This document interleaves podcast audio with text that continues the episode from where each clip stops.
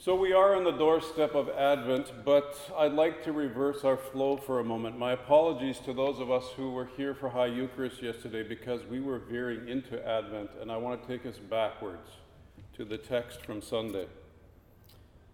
It's fitting in that sense because we are at the end of our liturgical year, and the text from Sunday is about the end of time and engages us in the last judgment according to Matthew's Gospel.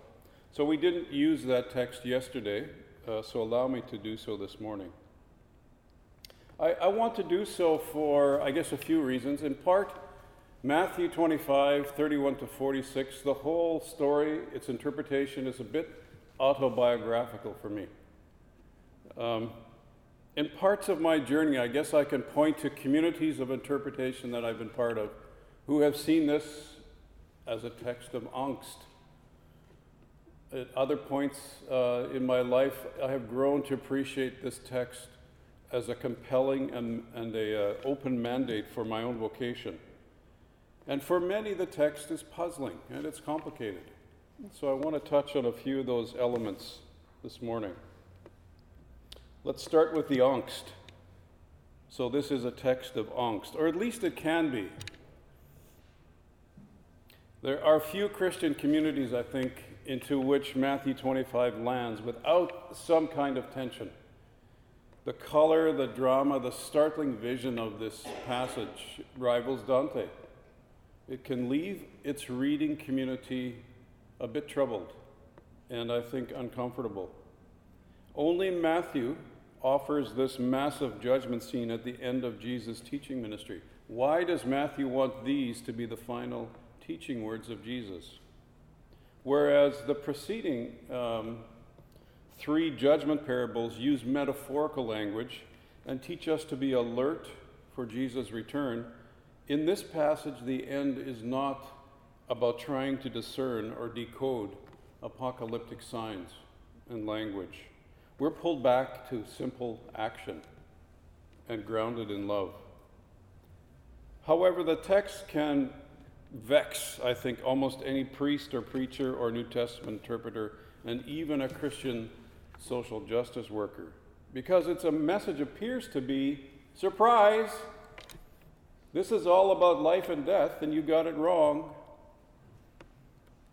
So you can see where the angst might come from, especially in the community I grew up in, in a small pietistic denomination rooted in the uh, immigrant towns and farms of the western prairies. This was a community that was compelled to read all biblical texts through their constructed Pauline lens, which included otherworldliness and focused on salvation by grace alone, and was a bit dualistic in its orientation.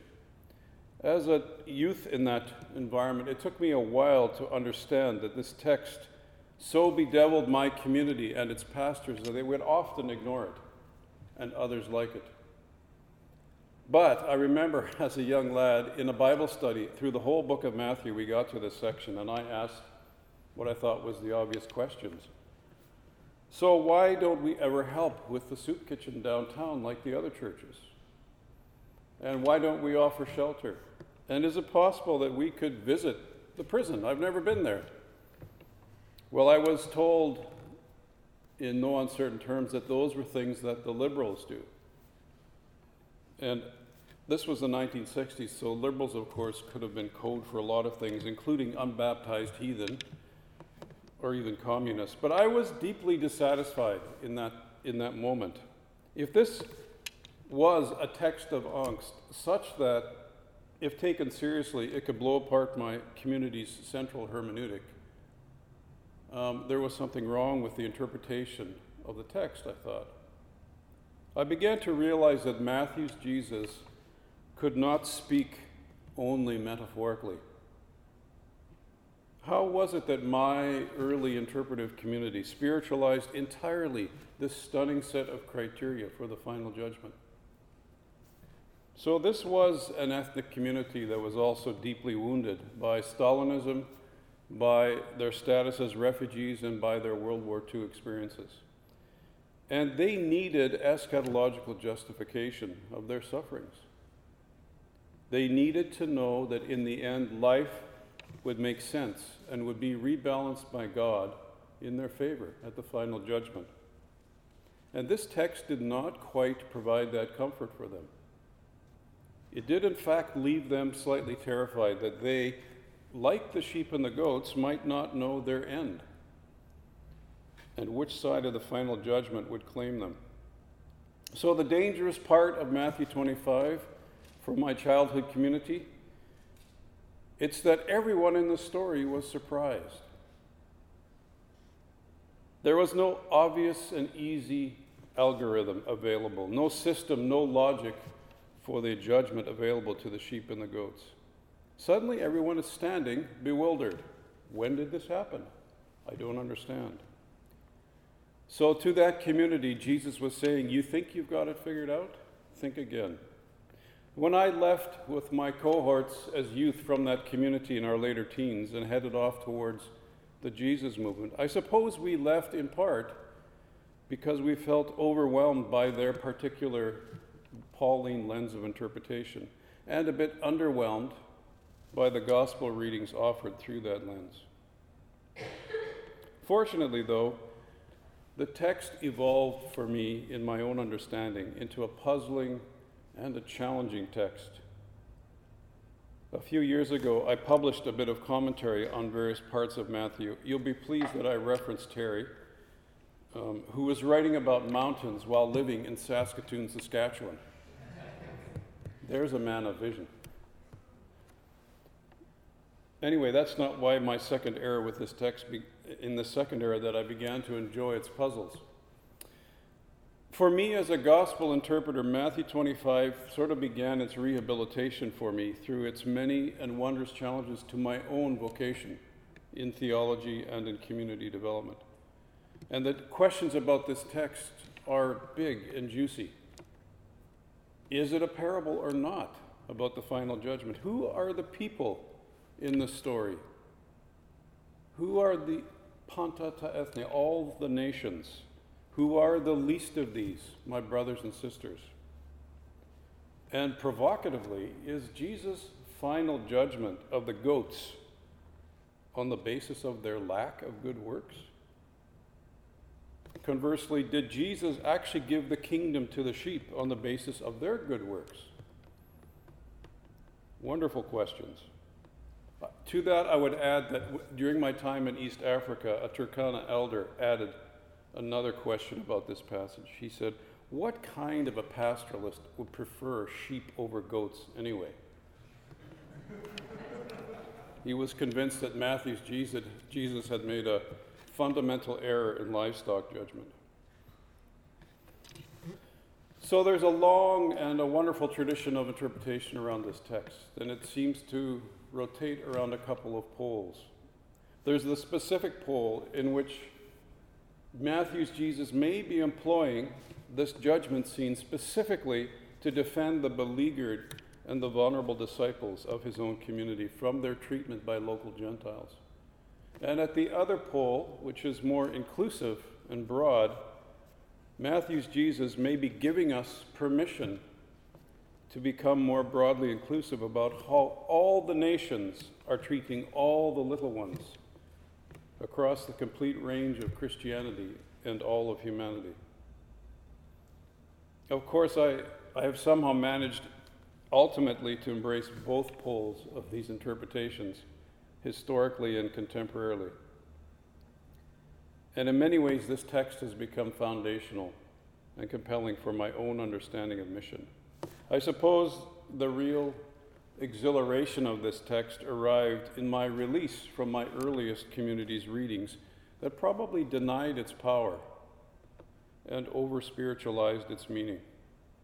This text became a raison d'etre a few years ago for me and my own team's international mission because it provided, in very clear terms, an unimpeachable validation from Jesus' own lips that the simplest actions of relief, compassion, development, advocacy have all kinds of consequences, not simply socioeconomic, but perhaps even eternal. And in that sense, the text and this understanding opened up a series of ahas for me. Let me conclude with those. It's debatable, and it is debated, but perhaps God actually does really have a preferential option for the poor. And what does that mean for us? Like Matthew, James, Paul, and Luke all speak of the poor preferentially, and we all know Matthew's texts that are concerned about hoi mikroi and the least of these and the children and becoming like them. When Jesus, in this text, the king, employs these final judgment criteria did you serve the hungry? Did you serve the thirsty? Did you serve the naked, the sick, whoever is in prison? Jesus there is actually acting from an essential characteristic of God's own character, God's bias for the marginalized and the vulnerable. For me, this was a large aha in my ministry and vocation. But I think I also began to see that being discipled by Jesus means full engagement with and for the poor. There's no other way if we take this text seriously. As James Forbes has stated, nobody gets to heaven without a letter of reference from the poor. You see, I was hungry, and you gave me something to eat. I also began to realize that the services here are so basic. In the complicated world of development that I was part of for decades, this was a refreshing breeze from the gospel. A long time ago, Chrysostom was the first, to, I think, to point out that we don't read here that I was sick and you healed me. I was in prison and you liberated me. Big miracles are not happening here. Small, simple services are happening. And yet, it's precisely, I think, in these little ministries that the miracle of the big mystery, according to Jesus, is happening human salvation and transformation.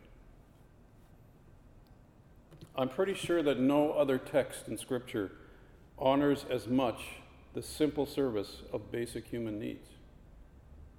Jesus surprisingly describes how people who help the wretched in even the most earthy ways attend, perhaps unwittingly, to their own salvation. They don't even realize that it's going on. So, for me, and I think for us, this teaching has large theological and pastoral consequences. Jesus opens up the gates of heaven to the simplest people in the world he makes his kingdom accessible not simply to the great movers and shakers, who actually may be surprised in this story, but to all the little doers. Where in this text are the great preachers, the speakers, the healers, and the miracle workers? So for me, this text is Jesus' final explicit discussion of a very basic and final question What is our responsibility to each other, to creation, and to God? And Jesus' answer is love, as already discussed foundationally earlier in Matthew. So, can I allow myself, can we allow ourselves to participate in such a simple gospel? To be swept up by its deep Christocentric focus on the vulnerable. May God give us the strength to do so. Amen.